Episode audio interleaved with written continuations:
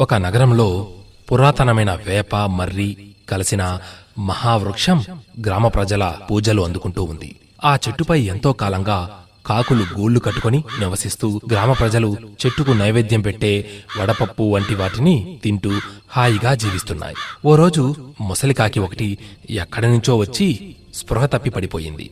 చెట్టుపైన ఉన్న కాకులు దాన్ని చూసి ఎగిరి వచ్చి చెట్టు దగ్గరకు చేర్చి సేవలు చేసి తెలివి తెప్పించాయి.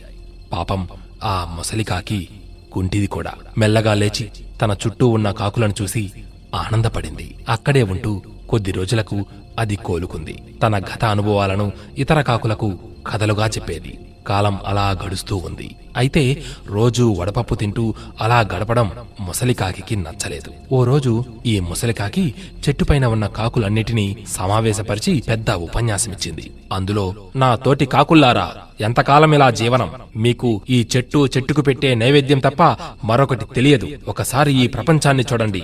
తెలివిని ఉపయోగిస్తే ఎన్నో రుచులను చవి చూడవచ్చు అని చెప్పింది. కాకులు అంతా విని మొహమాటం లేకుండా మాకు వేరే రుచులు వద్దు. ఈ జీవితమే హాయిగా ఉంది. రుచుల కోసం దొంగతనం చేయం అన్నాయి. ముసలికాకి మూతి ముడుచుకొని ఒంటరిగా మిగిలిపోయింది. అయినా ఊరుకోకుండా సమయం చూసి ఓ బక్కకాకి మళ్ళీ తన ఉపన్యాసం వినిపించి ఇలా బక్కగా ఉండటానికి కారణం సరైన తిండి లేకపోవడమే. నేను చెప్పినట్లు చేస్తే నెల రోజుల్లో కండలు పెరుగుతాయి అని చెప్పింది. పాపం బక్కకాకి ఆశపడి సరే అంది. మొసలికాకి ఆలస్యం చేయకుండా బక్కకాకిని వెంటబెట్టుకుని గ్రామంలోకి వచ్చింది. ముందుగా మాంసం కొట్టు దగ్గర పారేసిన మాంసపు ముక్కలను రుచి చూపించింది. మరో చోట చేపల రుచి. ఇలా ఊరంతా తిప్పింది.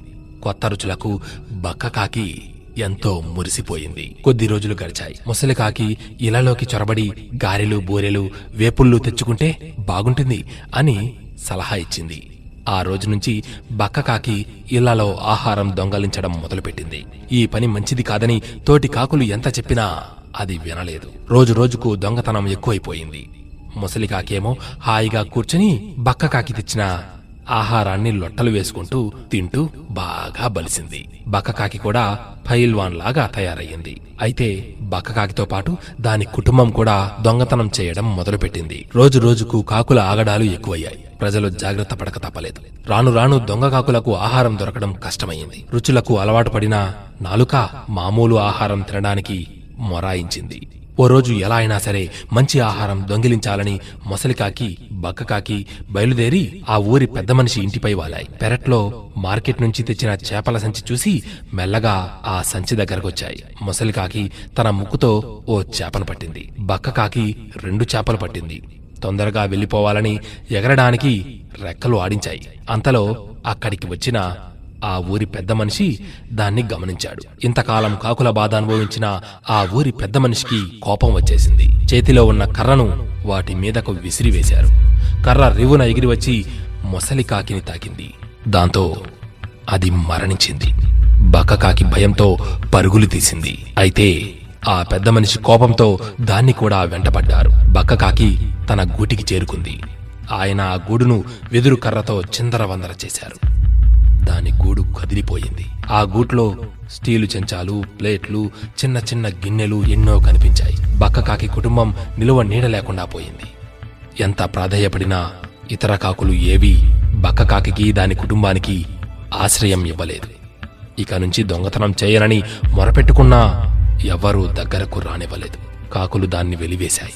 చేసేది లేక ఏడ్చుకుంటూ బక్కకాకి తన కుటుంబంతో మరో ఊరు వెళ్ళవలసి వచ్చింది.